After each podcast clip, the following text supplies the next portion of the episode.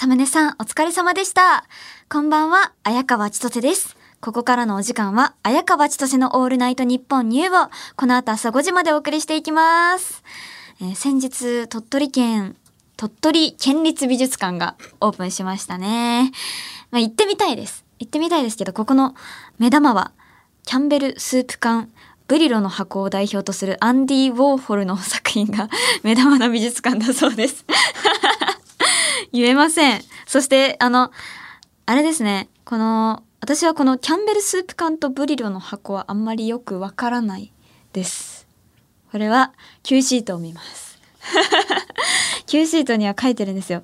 えっ、と、ブリロの箱は洗剤付きのたわしの包装箱をベニヤ板の箱に描いた作品なんですね。で、1点はウォーホルが1968年に制作した希少なもので、買ってるんだ。鳥取県が。鳥取県が買ってるから、このブリロの箱の本、本物って言っていいのか？本物は、えっ、と、6831万円で購入。残り4点は、えっ、と、ウォーホルの死後、許可を得ていた美術関係者が作ったもので、え、じゃあ、これは？偽物 偽物って言っていいんですか？偽物？偽物っていうかレプリカ？か。でこれはちょっとお安めで。お安め ?5578 万円です。誰か買う人？もう結構高いですね。この5個買ったのは大量生産、大量消費という作品に込めた意図を的確に反映するためっていう。すごいですね。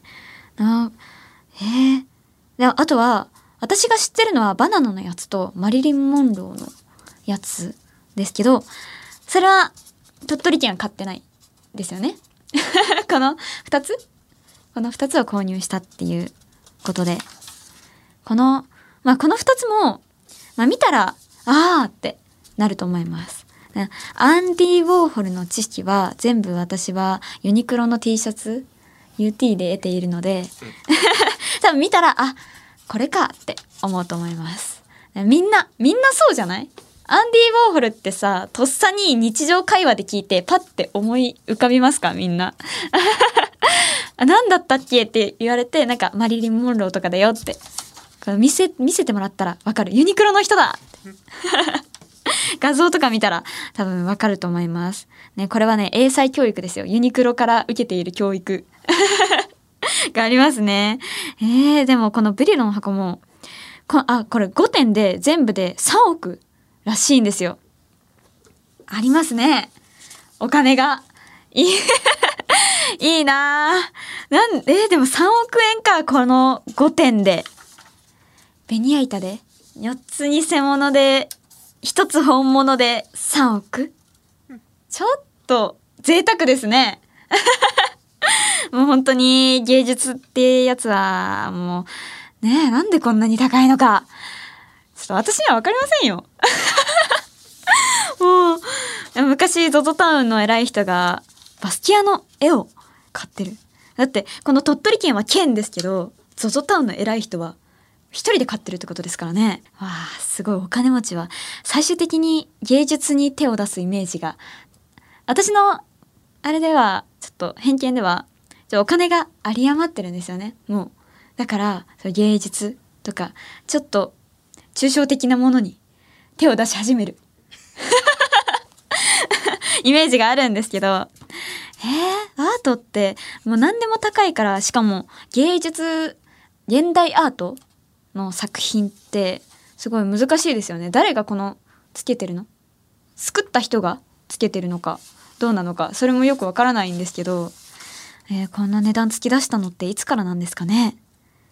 誰がこの現代アートと この作品っていうものに値打ちをつけ出したのかもうこのこいつが これは3億だとかこれはえだって昔の人が作ったものってあのもうその人があの亡くなってる時とかって誰がつけてるのかその所有者がつけてるのかよくわからないですねいつかいつか買いたいですけどね いつかそういうこう大金を出して何か買ってみたいですけれども私の家っていうか家庭は結構美術館に行く家庭なので、まあ、この美術館もお母さんと気になるよねって話してたんですよ。だから、まあ知ってました。で、私が今まで行った美術館で印象に残ってるのは、あの、伊藤若冲の鳥獣花木図屏風ってやつなんですけど、皆さんわかりますか？イメージがつきますか？こうなんか真ん中に大きい像が描かれてて伊藤若冲の独特の絵で。であのー、本物のえ本物実在してる動物なのかわからないけどすごい不思議な動物も描かれてているも動物園みたいな絵なんですよ。それがすごくなんだろうユニークで初めて見た時はこう細かいところまで描かれてるからこれは何の動物だとか予想しながら見るのがすごく面白くてその伊藤若冲展に行った時に見た絵なんですけど一回全部見終わって回って見終わってからもう一回この目玉の鳥獣花木図屏風を見に戻りました。あれはいくらなんだろうね。なんか私が見た時はすごいちょっと劣化が劣化してて、あの、剥げてるところもあったんですけど、すごい、あの、昔からある絵だから貴重に、もう大切に扱ってるって感じで、これを買うってなったら、どうなんだろう。え3億どころじゃないですよ、多分。私が予想するに。3億以上。でも、バスキアの絵が110億で出てるから、ちょっとわかんなくなる。差がでかい私には奥の、奥の、あの、簡単に言ってるけど、すごいでかいから、いやでも110億。いや私が見てもすっごいでかいんですよ。実物。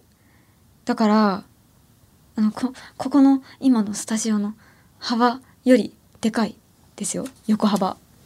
だからすっごい大きい作品でだから110億どころじゃないかもしれない。もしかしたら500億 ?500 億もいっちゃうのかもしれないですよ。いやいつか私がこれを手に入れたいと思います。でも、全、全然理解できなかった絵逆に。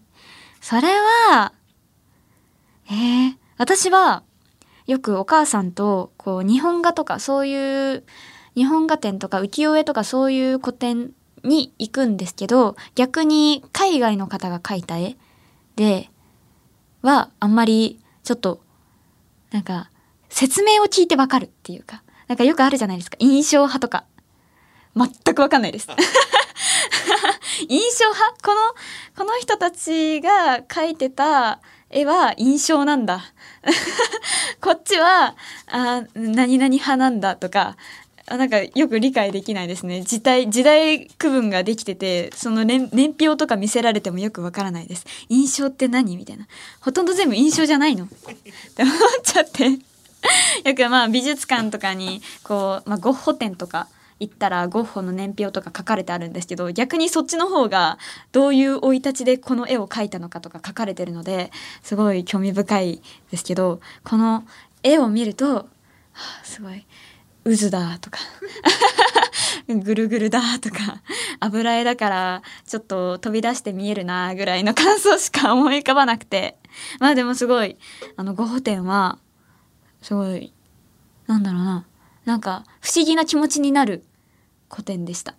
うん、でもなんでこれを書いたのかなとか 考えてもよくわからないのでただあのー、見るだけ。それもう目で楽しむものじゃないですか美術館って。だって結局見終わった後何も得てないじゃないですか。私はね私はあのこのお目当ての絵が見れてよかったな。終わり。迫力があったなとか全部抽象的な感想しか思い浮かばなくてなんかイヤホンガイドとか絶対買うんですよ私。絶対買ってあの聞きながらこう見ていくんですけどその説明を聞いてああそういうことそういう生い立ちで描いたんだこの絵をっていうのはわかるんですけどあと私イヤホンガイドで好きなのはあのこの絵に合わせた音楽とか流れる時があるんですけどそういう時はちゃんと立ち止まってその曲が終わるまでは見ます。それはあのー、いい美術館の過ごし方してるんじゃないですか？何も得てないとは言いながらも。それはまあちょっとあのー、ちゃんと音楽聴いてる私かっこいいなって思いながら。でも美術館出たらゼロ。もうその曲も忘れてる。どんな曲だったのか。あのもう一生出会えないその曲には。なんかクラシックとかよく流れるけどそのクラシックの題名って曲のめっちゃ難しいじゃないですか。ちゃんとあのー作品の表の紙とか持って帰んないとわからない。だから持って帰ってないとああの曲なんだったっけって言って一生見つからないんですよ。ね。だからちゃんと作品の表は持って帰るようにはしてます。ね。持って帰ってちょっと捨てちゃうかもしれないけど。そう。まあねあとは家に絵を飾ってはないんですけど私。あのよく行く好きなアーティストさんのポストカードとかは並べて。あのななんで好きなアーティストさんのポストカードなのかっていうと名画のポストカードだとちょっと緊張しちゃうんですよ。壁に名画が。しかもポストカードだけどめっちゃちょっと迫力あるなって思って。こっちをもうムンクとかの絵を飾っちゃったらもう このインテリインテリア何を表現したいんだって思っちゃいますよね。ムンクの絵とかなかなか壁に飾らないですよ。だから私はもう好きなアーティストさんの好きなものに囲まれたいから。だからそれを飾ってますね。今一番欲しい絵はいや欲しい絵というより私はあれだな。なんかルーブルを貸し切りたいです。私はこれは夢ですよ。もういくらするのかわかんないけど。もう一つの絵より絶対高いじゃないですか。モナリザとかいろいろあるけど見てみたいです。なんかその空間が特別だから私の自分の部屋にモナリザ飾ってもただあのなんかどこから見ても目が追いかけてくるぐらいしか感想ないですよ。あれすごいなみたいな。だからもう数ヶ月経つともう挨拶とかし始めますよ。あモナリザ行ってくるね。バイバイ。ぐらい。なんか特別感がなくなっちゃうじゃないですか。それは。レオナルド・ダ・ヴィンチが描いたモナ・リザが。そんな用途に使われるなんて。ただの話し相手みたいな。それはちょっと悲しいのでルーブルにあるもう貴重なモナ・リザっていう。そういうちょっとね厳かな雰囲気で楽しみたいじゃないですか。モナ・リザは。だからいくらで貸し切れるのかな？いくらだろうな？さっき500億って言ったからね。1兆。1兆ですよ。1兆もかえかからないですか？でもなんかあの調べたところによるとこの常設展でルーブルの東京ドーム1.5個分らしいんですよ。だからその常設展だけで1.5個分でそれでなんか特別展とかなんかもっとなんか広い庭とか全部こう合計するともっと広いからそれを貸し切りにできるって。もう一日一丁ですよ。そりゃ。あそっか。日だから1日2日とか。いやでも1日1丁だと思いますね。1日だけでもだって利益がすごいじゃないですか。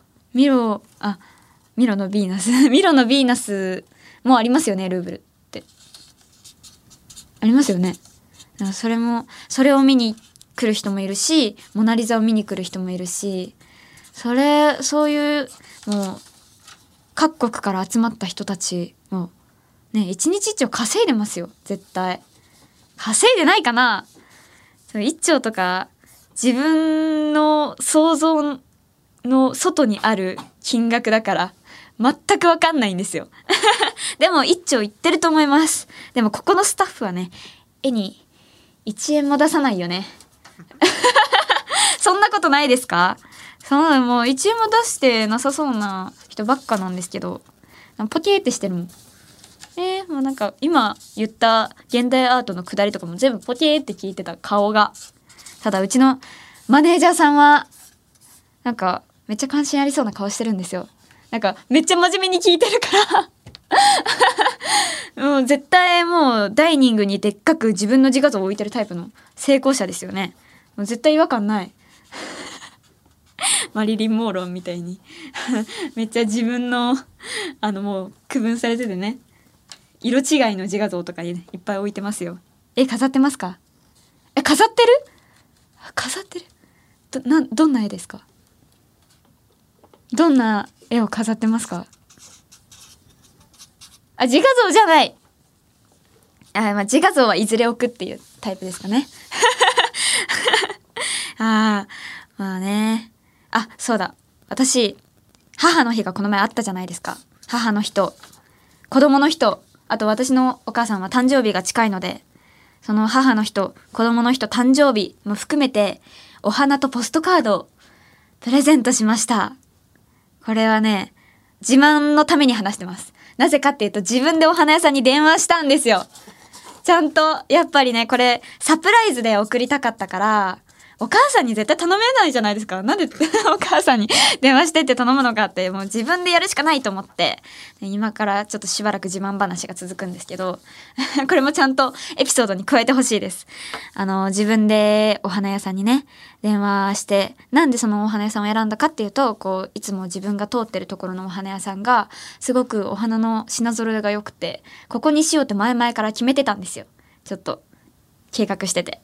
で、あのー、ちゃんとまずそのお花屋さんに電話する前にサイトでどうやって電話するかっていうのを調べました 電話やり方あの何を言うかっていうのを調べてメモにあの予算を言う誰に送るどんな花のイメージかっていうのを言うのかちゃんとメモに書いて見ながらあの電話しました。それやらないとね、ちょっと緊張しちゃって、上がっちゃって言えない可能性もあるから、あのー、ちゃんと調べてやりました。で、お花は、私が言ったのは、ちょっと黄色いお花黄色い花束にしたくて。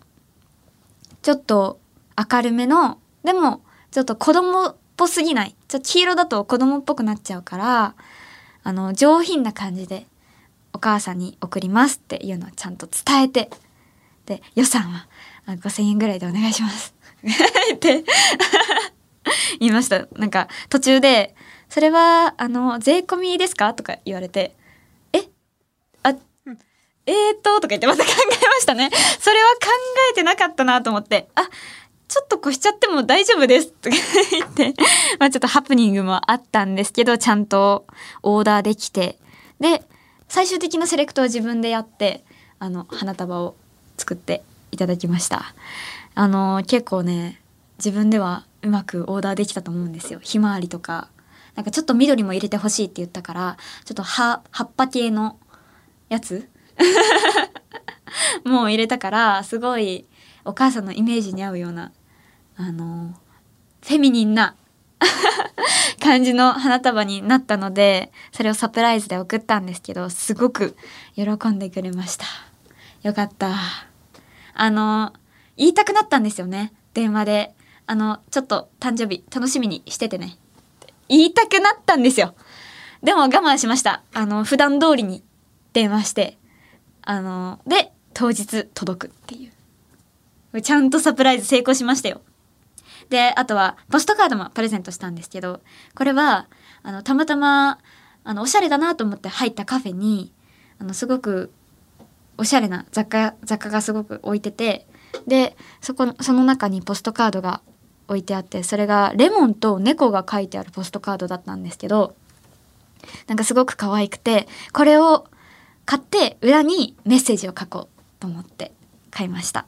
でそのあの全然花束をあの決める時には考えてなかったんですけどそのポストカードレモンが書いてあるのでなんか黄色と黄色ですごいマッチしてるやつだったなと思って。もうもう大成功ですよこれ。大成功のお母さんのプレゼントでした。どうですか？そうセンスが。あそうですね。ホワイトデーも自分でちゃんと選んでやってそれも大成功しましたから買ってきましたよね。ちゃんと入浴剤とか。それはそうですよ。プレゼント担い手になれますよ。だって私はこう人の相手のことを考えながら買うっていうのすごく楽しくて好きだし なんかお店ですごい試行錯誤するのが好きで結構そのためならあの何時間でもなんかそのホワイトデーの時も1時間ぐらい頑張ってプラザで 入り浸ってたし、お花屋さんもこれにしようかなとか、これにしようかなってめっちゃ迷って決めたものなので、まあ迷ったからこそすごくいいものがあげられたと思うのでね。ちょっと、来年も期待しといてくださいってお母さんに言ったので。これで一年、また頼れます。え？って顔してる？頼れますよ、これで一年。これは感謝のお花ですから、これからもよろしくお願いしますっていう意味も込めてますからね。もう頼んだよ。よろしくねって渡してますから。はい。これからもよろしくお願いします、お母さん。それでは今週も始めていきましょう。綾川千歳のオールナイトニッポンニュー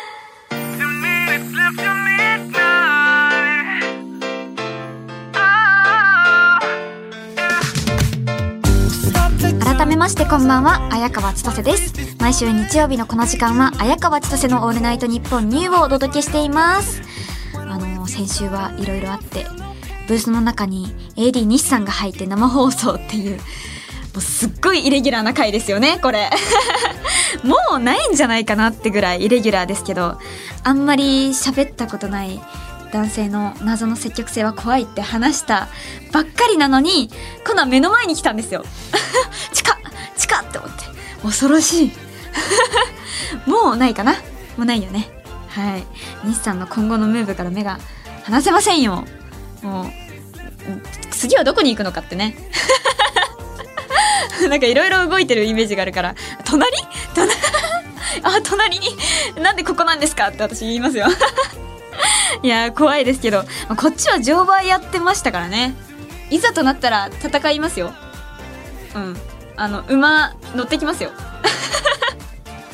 もう無知で無知も持ってますからね。それでもう「なめんなよ」って言って「なめんなよ」ってパシッ叩きますよ隣に来たら「隣じゃないでしょ」って。ちゃんと。そんなことはないと思いますけど。でそんな先週のエンディングがまたなんかいろいろ言われてね問題視されてるんですよ。でも私は問題だと思ってないんですけど。もうやめてよ。でも言われたんだよな。普段そんなことしないのになんかエンディングでうまいことまとめようと思ってこうダラダラ喋ってたんですよ。なんか修学旅行生が聞いてるかなとかそういうのが出たからあの私のイメージとしては A スタジオの鶴瓶さん。あれね。めっちゃかっこいいじゃん。ラジオでもやりたいなと思って。あのピンスポが当たって最後に泣けるスピーチするみたいな。毎週ややりたいなと思って。それがあのその先週が1回目だったんですよ。私の挑戦の。失敗しちゃってね。いっぱい言われちゃったんだよ。もう修学旅行生は今聞いてるのかな？みたいなね。あの聞いてたらまた来週も聞いてとか。あの修学旅行生はあの地元に帰ったらどうたらこうたらとか言っていろいろ考えてたらあのもちゃもちゃ喋ったことになっちゃって。結局あれですよ。来週もまた会えたらって言ったんだっけ来週もまた会えたらうーみたいな謎の一言を言った後ずっとヘラヘラしてましたね。私。まあそれはちょっと問題かな。まあでもまあ放送終わった後全員から「何あれ?」って言われてめっちゃ変ではないですよね。けど「また会えたらって何?」って言われて。いいじゃん。別に会えたらって合ってるからね。ラジオってもうこうしてみんなと会ってるからラジオって合ってるから。ほら。だからあのこの言葉のチョイスは私はいいと思うんですよ。ちょっと粋でね。だから西さんも笑ってたんですよ。目の前で。西さんのくせに。笑ってました。合ってますよね。ね。え笑いながら「はい」って言ってる。まあ、あ、んま慣れないことはするもんじゃないですね。さあ、生放送ということで、リスナーの皆さんもメールで参加してもらいたいと思います。リアクション、感想メールお待ちしてます。ファックスはお待ちしてません。なぜなら、我々は今、合ってるからです。受付メールアドレスは、あやかわアットマークオールナイトニッポンドットコム、あやかわアットマークオールナイトニッポンドットコム。番組ではツイッター、ハッシュタグもあります。ハッシュタグ、あやかわちとせ ANN ニューでたくさんつぶやいてください。綾川千歳は漢字で綾鷹の綾キャノクリスタレス川の川千歳飴の千歳で綾川千歳。ニューはアルファベットの N でニューです。キャノクリスタレス川はコロンビアにある国立自然公園。シエラ・デ・ラ・マ・マカレナ。もう一回言います。シエラ・デ・ラ・マカレナです。を流れる全長 100km の川です。この川は世界一美しい川と呼ばれているそうで。えなんでかっていうと普段はめちゃめちゃ普通の見た目の川ですがコロンビアが寒気から雨季に変わる9月から11月頃に川の元苔が水温上昇に伴って花を咲かせるそうです。それでカラフルな川が誕生するっていう。なんか川の元苔って聞くとえ？綺麗なの？って思うけど画像を見たらめっちゃ綺麗なんですよ。虹色の？別名虹の川とも呼ばれてるそうです。赤とかえ紫とか黄色とか。で川の青で。もう本当に虹ですよ。写真見たらわかるけど本当に赤い花が咲いててそれがもう本当に綺麗ですね。なんか美しいって最初聞いたからなんか川がすごく綺麗。って思ってたけど見たらそのお花が咲いてるのが綺麗っていうことなんですね。今回は川も芸術寄りでいいですね。見に行ってみたい。ってことで綾川千歳のオールナイトニッポンニューぜひ最後までお付き合いください。ここで一曲。チャイで N.E.O.。東京千代田区有楽町のニッポン放送から放送中。綾川千歳のオールナイトニッポンニュー綾川千歳です。この時間は綾川千歳のオールナイトニッポンニューをお送りしています。えーリアクションメールが届いております。ラジオネームエリオット。最近運動不足が気になり、何か簡単に始めれるものはないかと考えた結果、ロードバイクというものに手を出してみようかということになり、今自転車を見漁ってる日々です。おお、タイヤ2つついてるだけで電力とかがあるわけでもないのに腰抜かしそうなくらい値段が高いことに全然納得いかないのですが、夏までには購入を決められたらなと思ってます。綾川さんは普段自転車で移動したりしますか？あー、これ、高いですよね、ロードバイク。あのー私のお父さんが買おうとして、母に一発でダメって言われてました。東京に遊びに来た時も、あのー自転車屋さんとか、こういろいろ回ってたんですけど、それをお母さんに言ったら、えダメでしょ。高いよ。って。冷たくあしらわれてましたね。あのーでも、私は、普段は自転車で全然移動しないですね。自転車持ってないです。あの、愛媛には自分の自転車あるかも、あるけど、埃かぶってるね。もう、全然乗ってないから。えっとね、どんな自転車かっていうと、あれだ、折りたたみ？折りたたみの青いちっちゃい自転車持ってたんですけど、それでよく、私は昔は習字教室とか行ってたな。あの、もう本当に友達と遊びに行く時とかは自転車乗って行ってたんですけども、東京に来るとなかなか大体電車だから自転車使わなくなっちゃって、あの、自転車レンタルあるじゃないですか。あれも一度も使ったことないですね。あれはどういう時に使うものなんですか？観光？観光とか？だって、あ、そっか。いろいろレンタルの場所があるから、その目的地まで行って、あの、その自転車の用が、え 自転車にもう用はないからそこに預けれるってことか。すごいシステムですね。あ、でも私はそれは一度も試したことないかも。そう考えると便利ですね。なんか電車、なんか微妙なところあるじゃないですか。自転車で行こうか電車で行こうかみたいな。そういう時に自転車使うと一気に行けるし、いいなぁ今、私、もう自転車乗れないかもしれない。もしかしたら。レンタルして乗れないってめっちゃ悲しくないですか？結局押して、押していくんですよ。乗れないから。それかもうその目的地まで頑張って乗れるように頑張るか。一回乗れたら乗れるって言うじゃないですか。もう感覚が残ってるから。でも最初はちょっとフラフラしちゃうかもしれないな。いや、いいですね、ロードバイク。えーでは次。ラジオネームのぶお。綾川さんこんばんは。綾川さんが渋谷のモディから先を崖だと思っているというセンセーショナルな事件から数ヶ月が経過しましたが、その後、綾川千歳の東京珍道中はいかがでしょうか？定期的に聞いておきたいので、最近行った場所を教えてほしいです。あ、これはありましたね。事件ではないと思いますけど、ちょっと前にあった、私が渋谷のモディから先は崖で、崖の先は無ですって言ったやつですね。あの、私はそういう考えです。そういう考えは変わりません。でね、あの、他は、私は最近西日暮里に初めて行きました。あの、西日暮里は、なんか調べたら、すごいおしゃれなパン屋さんとか、レトロなカフェが、喫茶店がたくさんあるっていうことで、行ってみました。なんか、エリアがね、すごい開放されましたね。西日暮里の次が日暮里？で、え？違う。山手線の。あ隣か。日暮里は降りたことあるんですよ。でもなんかどんどんどんどんどんどん広がってますよ今。山手線制覇しようかなってぐらい。もう何年経ってるんだって感じですけど。まだ全然降りてないので。で西日暮里で降りてそのパン屋さんとカフェ喫茶店行ってそのパン屋さんはなんか古民家をリフォームしてあの建てられたところにパン屋さんが入っててだからすごくおしゃれでした。でそのパンパンもカヌレとか売ってあってめっちゃおしゃれでした。それ買いましたちゃんと。すごい美味しかったです。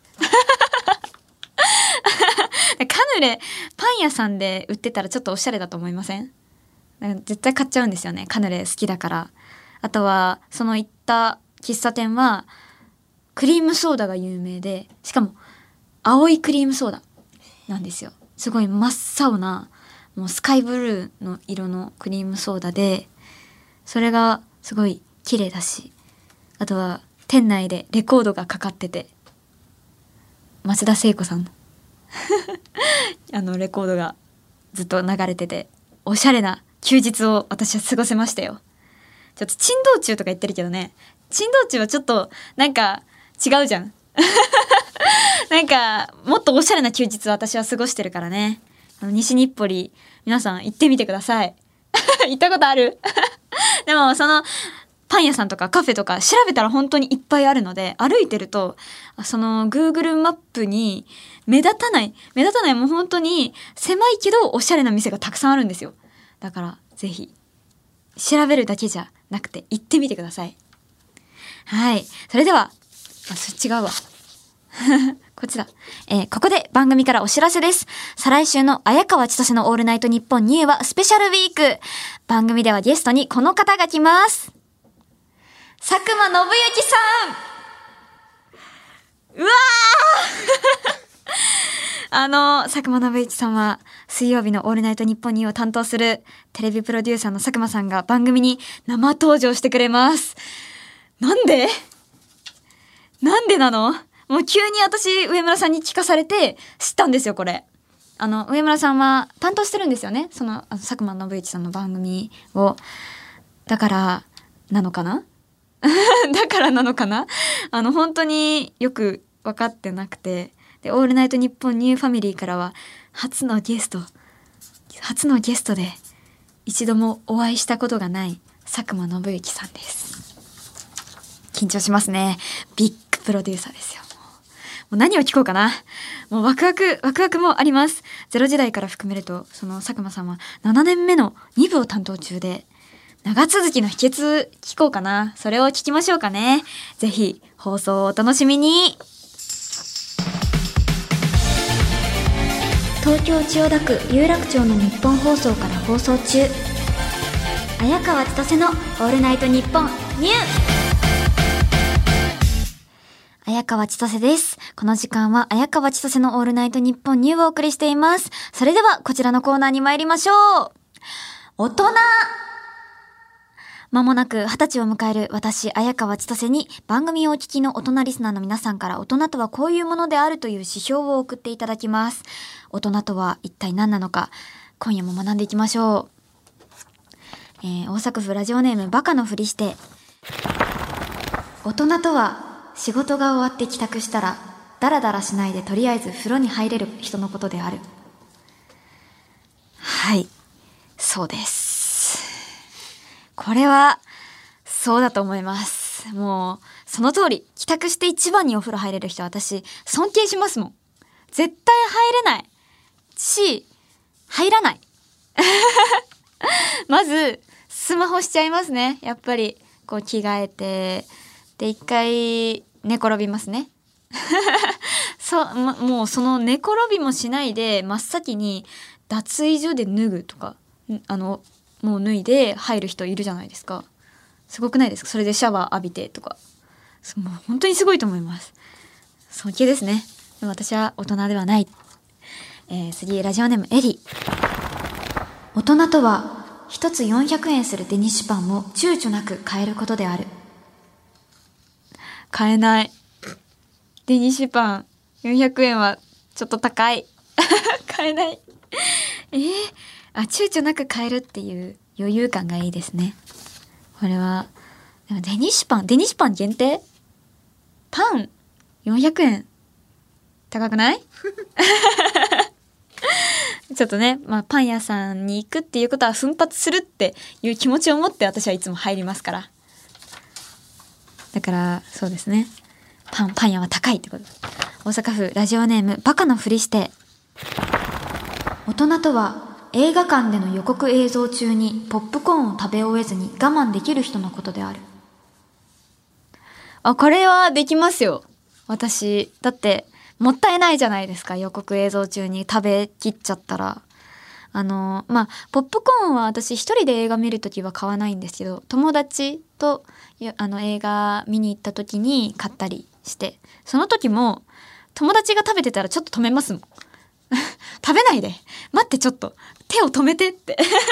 あの本編で楽しもうってそれは言いますね。我慢はちゃんとできますよ。えーでは次。大阪府ラジオネームノーマルの丸。大人とはパソコンでブラインドタッチができるものである。おーできません。あの練習はしてます。いつかできるようになりたくて。あのパソコンでできるタイピングゲームあるじゃないですか。あの、寿司の、寿司だ？あれを毎回やってますよ、私は。あの、パソコン触ったら、あの、休憩とかに よく やってますよ。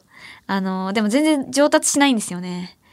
あの、自分で難易度上げてブラインドタッチでやってるんですけど、1万円コースとかあるじゃないですか。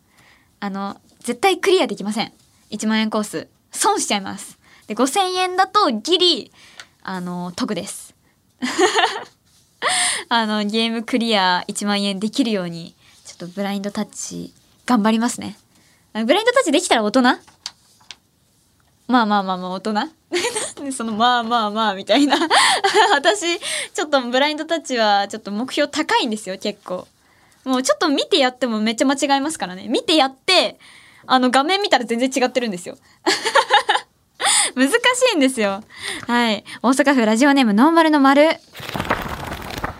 大人とはスマホに使ってるアプリしか入れていないものである。あー、これも大人じゃない。なんか今日、すごい大人じゃないな。あの、私は使ってないアプリたくさんありすぎて、ストレージが足りなくて、あの、雲マークついちゃってます。消去してないのに、またインストールし直さなきゃいけないっていう状況が生まれてて。みんなそうですよね。た、なんか、多分私だけじゃないと思います。使ってないんですよ。育成ゲームとかね。あのー一応置いとくんですよ。なんか時間置いてやんなきゃいけないゲームとか、時間置いてそのまま放置しちゃって、あの、気づけば、あの、雲のマークついちゃってね。で、そのまま消しますね、私は。えー、では次、ラジオネーム頭の上にボタン持ち。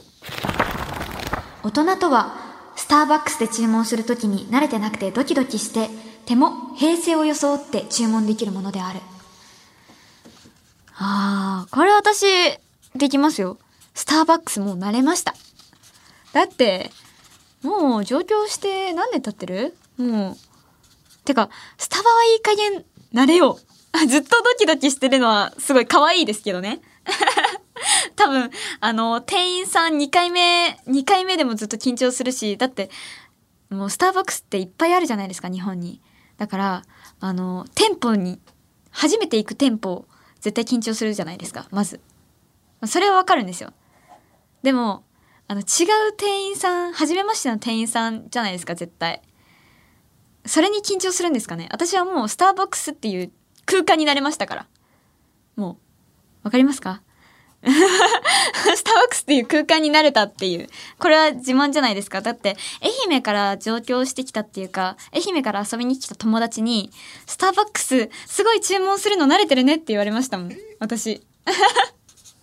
愛媛の友達にそれ言われて、まあね、まあ、スターバックス行ってるからねって言いました。私は、スターバックスになったんですよ。はい。スターバックスになりました。もう。あともうおなじみのメニューできましたから自分で。えっとスターバックスブロンドラテ with オーツミルクこれを頼みます。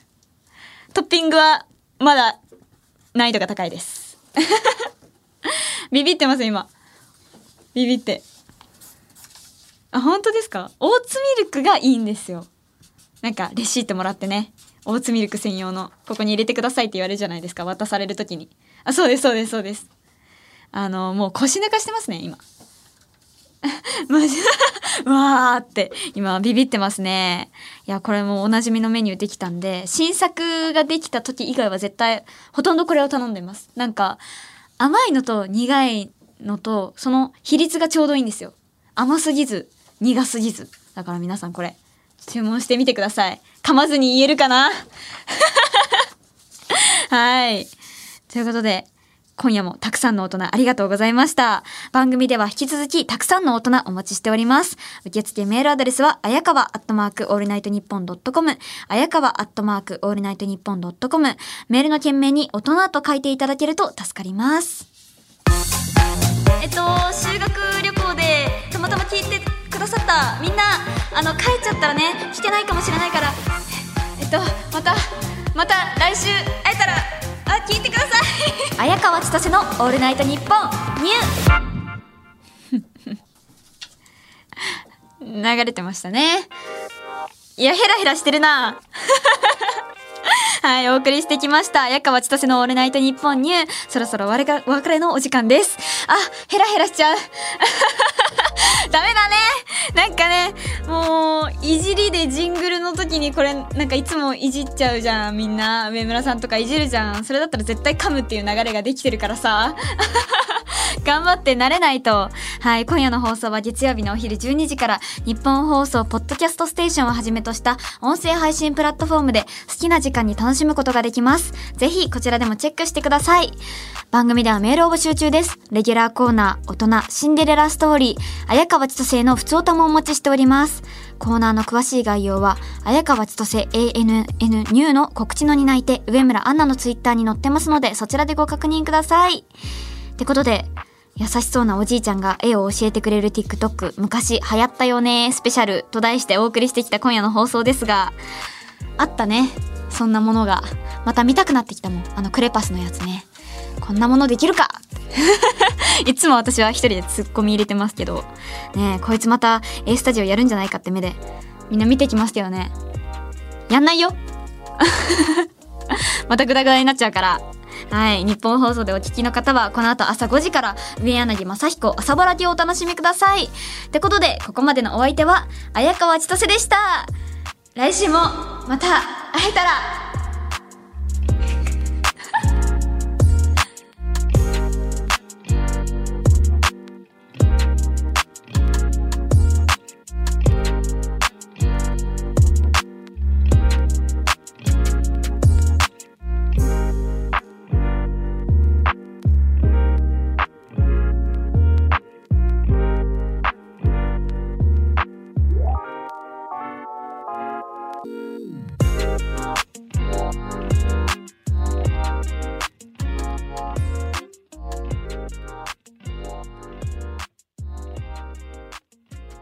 川千歳のオールナイトニッポンニュー